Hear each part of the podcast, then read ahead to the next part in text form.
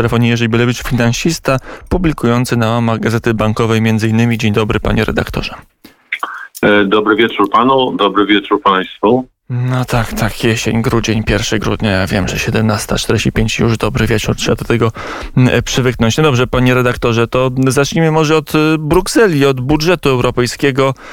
Na ile budżet europejski i na ile te wszystkie statystyki, którymi się często epatuje, ile Polska e, dała, ile Polska dostała z Unii Europejskiej, na ile to jest miarodajne i na ile e, w ten sposób należy patrzeć na przepływy finansowe w ramach Unii Europejskiej?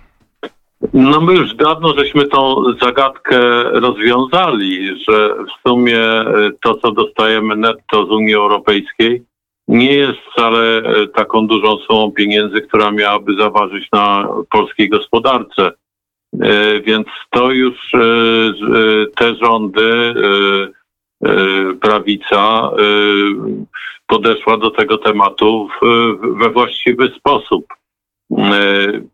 Pozycja Polski jest w tej chwili bardzo dobra, jeśli chodzi o ekonomię. E, nasz poziom zadłużenia jest na minimalnym poziomie w stosunku do innych państw europejskich.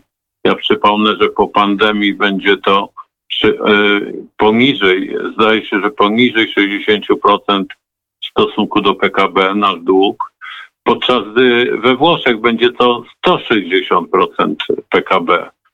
E, Niemcy, Francja, te wszystkie kraje, wzrost zadłużenia też będzie bardzo znaczny, przy czym Francja będzie już zadłużona na 120% PKB. To już są poziomy, które wydają się trudne do spłacenia. Więc e, my z naszym niskim zadłużeniem, podobnie zresztą Węgry, e, mamy na tyle przestrzeni, żeby domagać się o swoje.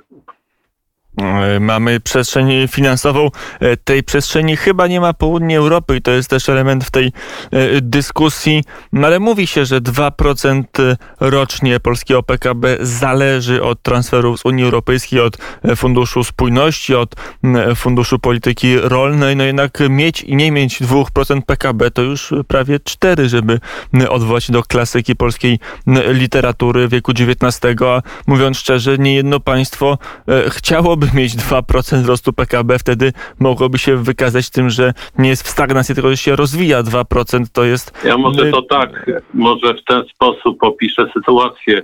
Ja wolę nasz program rozwoju e, z wielkimi inwestycjami, jak Centralny Port Komunikacyjny, czy przekop Mierzei Wiślanej, czy rozbudowa e, możliwości przesyłu gazu wewnątrz Polski, Baltic Pipe, z, Dan, z, Dan, z Danii, e, gazoport Świnoujściu. Ja wolę te inwestycje, e, nawet jeśli one by miały być finansowane tylko przez nas, gdyż one gwarantują rozwój Polski.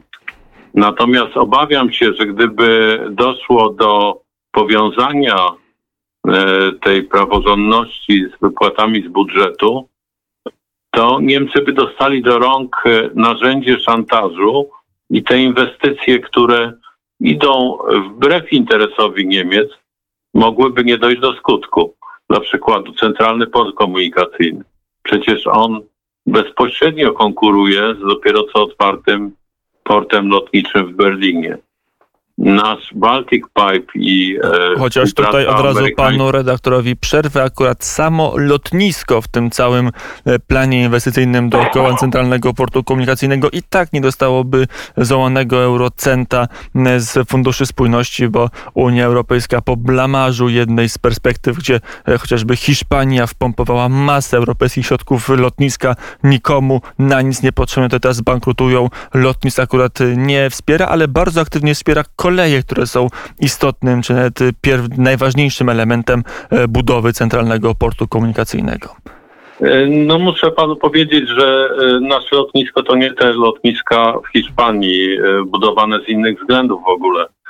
Nasze lotnisko będzie też miało mm, strategiczne znaczenie, jeśli chodzi o obronność Polski i o siłę paktu NATO. E, I już jest to taka droga obejścia, że nawet to lotnisko może otrzymać e, europejskie pieniądze, więc to nie jest do końca tak, jak pan mówi. Natomiast oczywiście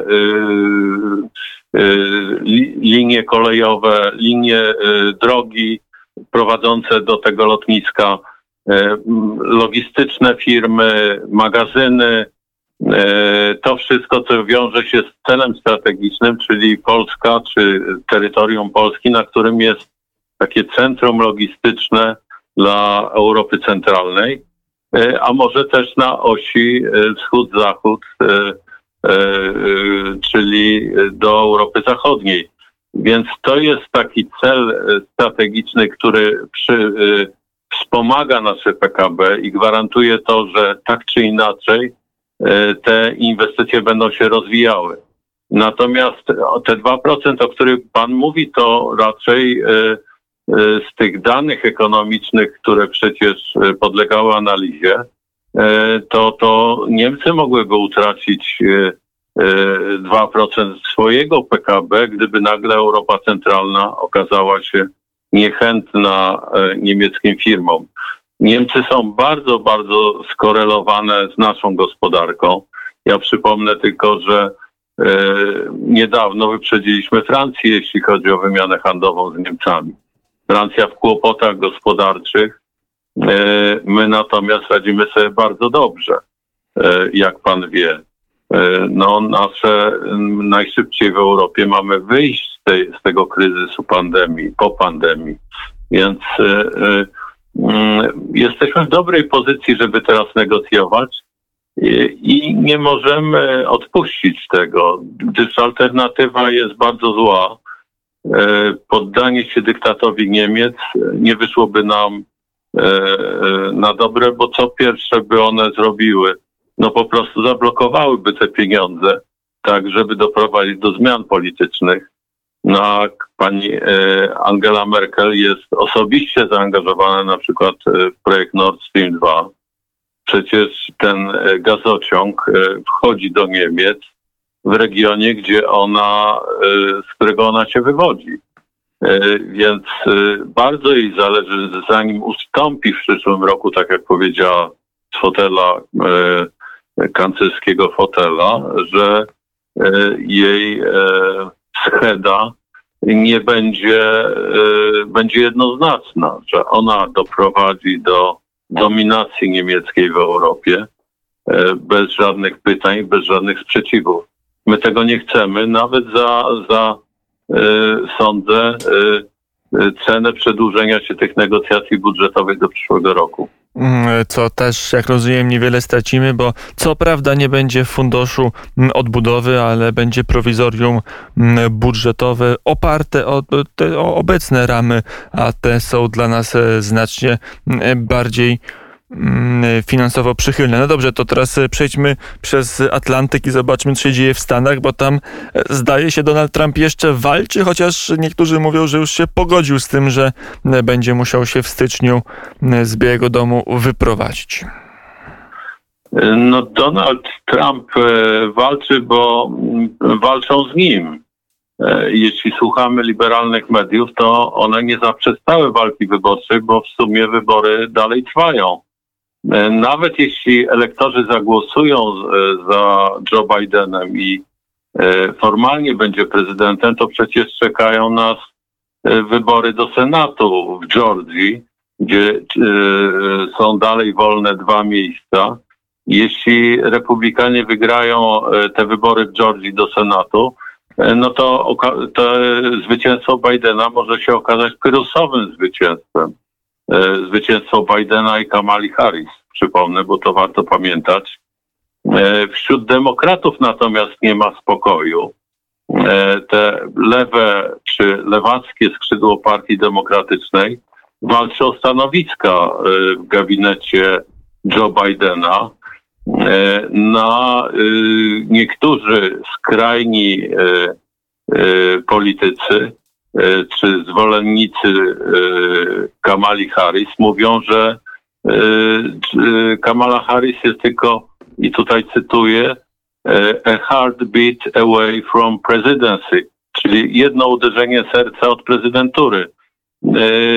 No, te komentarze nie kryją, że zwolennicy Kamali Harris liczą na, na to, że w ten czy inny sposób Joe Biden zrezygnuje z prezydentury i chociażby z racji wieku.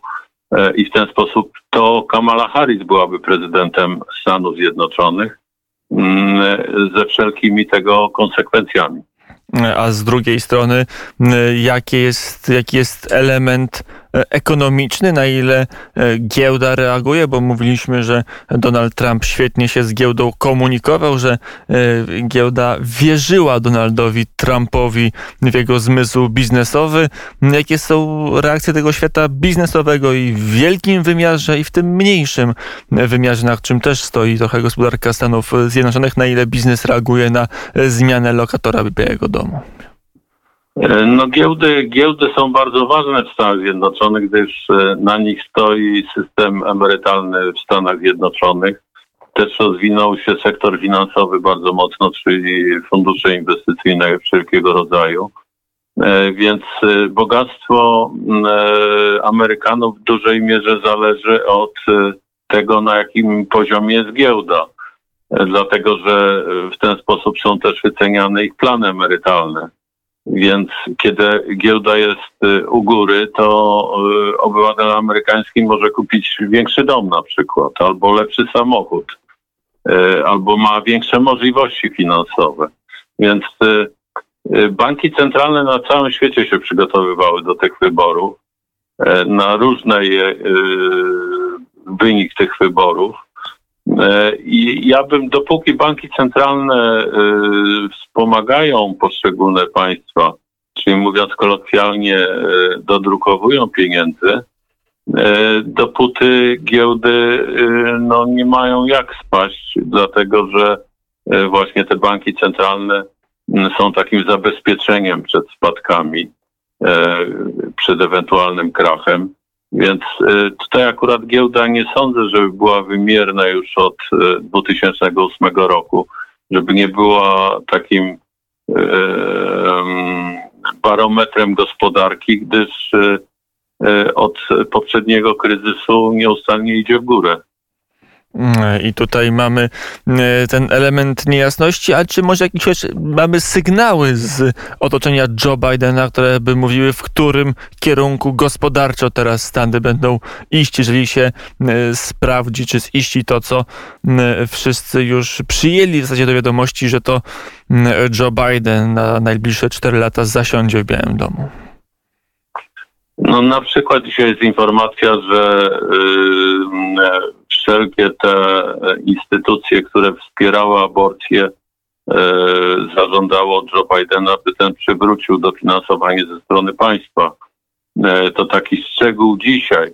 Natomiast nas o wiele bardziej interesuje to, co Joe Biden mówi na temat polityki zagranicznej Stanów Zjednoczonych. E, I tutaj zarówno Joe Biden, jak i demokraci E, no, mają e, stanowisko przeciw gazociągowi Nord Stream, e, co wróży, że stosunki między USA a Niemcami nie poprawią się. Więc inne takie znaczące to jest stanowisko wobec Chin. W tej chwili wręcz następuje eskalacja wojny handlowej między USA a Chinami. E, mimo wyborów e, Chiny dzisiaj ogłosiły e, szereg sankcji wobec eksportu pewnych komponentów, na przykład sztucznej inteligencji, algorytmów. Też może to dotyczyć sankcji przeciwko eksportowi pierwiastków ziem rzadkich jeszcze tak do końca nie wiadomo, jaki to będzie miało wszystko skutek ekonomiczny, e, ale wojna handlowa trwa e, i wręcz e, Chiny na przykład stawiają żądania Joe Bidenowi poprzez swoje tuby propagandowe, żądają na przykład od, od przyszłej administracji, żeby nie oddzielała komunistycznej partii Chin od e, Chin Ludowych, że to jest jakoby jedna całość. e, i e, no, komunizm ma się w Chinach dobrze i nic go nie jest w stanie podważyć, nawet Stany Zjednoczone, według tego, co mówią chińscy politycy. Powiedział. Więc, Chciałem powiedzieć Joe Biden, ale powiedział Jerzy Bielewicz. Wybiła godzina 18. Tutaj stawiamy kropkę, panie redaktorze. Dziękuję bardzo za rozmowę i do usłyszenia. Do usłyszenia, dziękuję bardzo.